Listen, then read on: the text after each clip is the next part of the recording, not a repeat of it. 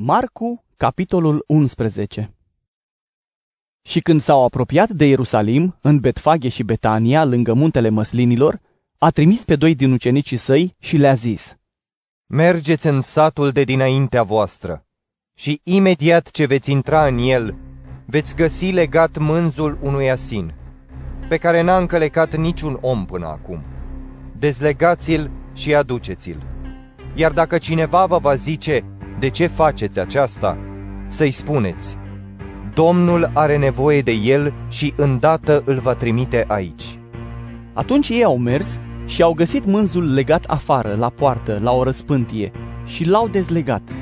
Și unii din cei ce stăteau acolo le-au zis, Ce faceți? De ce dezlegați mânzul?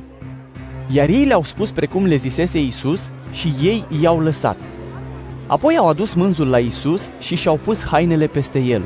Și Isus a șezut pe el. Și mulți își așterneau hainele pe drum, iar alții ramuri pe care le tăiau de pe câmp.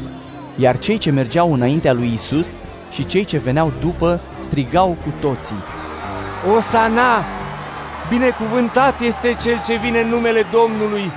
Binecuvântată este împărăția care vine, împărăția părintelui nostru David! Osana! Întru cei de sus! Și a ajuns în Ierusalim. A intrat în templu și a privit de jur împrejur la toate cele de acolo și fiind deja spre seară, a ieșit spre Betania împreună cu cei 12. A doua zi, ieșind ei din Betania, i s-a făcut foame. Și a văzut de departe un smochin care avea frunze, a mers acolo, dar n-a găsit nimic, doar frunze, pentru că nu era timpul smochinelor. Atunci a spus smochinului, În veac să nu mai mănânce cineva vreun rod din tine. iar ucenicii au auzit. Apoi au venit în Ierusalim și, intrând în templu, a început să-i scoată afară pe cei ce vindeau și cumpărau în templu. Apoi a răsturnat mesele schimbătorilor de bani și a răsturnat scaunele vânzătorilor de porumbei. Și nu lăsa să mai treacă nimeni cu vreun vas prin templu. Atunci îi învăța și le spunea, Oare nu stă scris?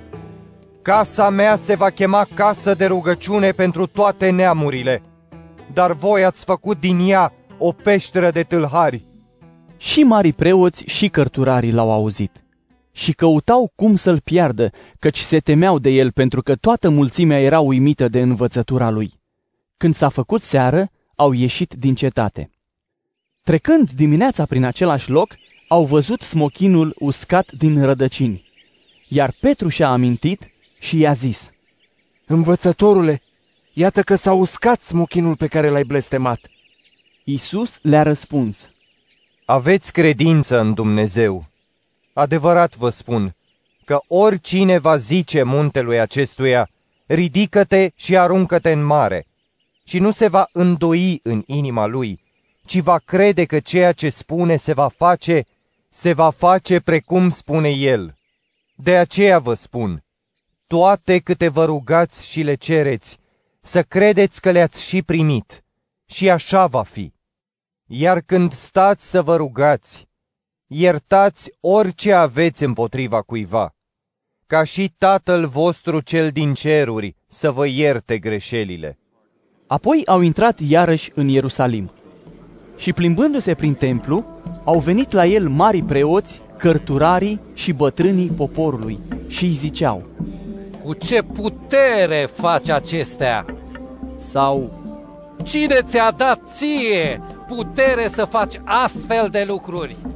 iar Isus le-a zis, O să vă întreb și eu ceva, iar dacă îmi veți răspunde, atunci vă voi spune cu ce putere fac acestea. Botezul lui Ioan a fost din cer sau de la oameni? Răspundeți-mi. și vorbeau între ei zicând, Dacă vom spune din cer, va zice, atunci de ce n-ați crezut în el?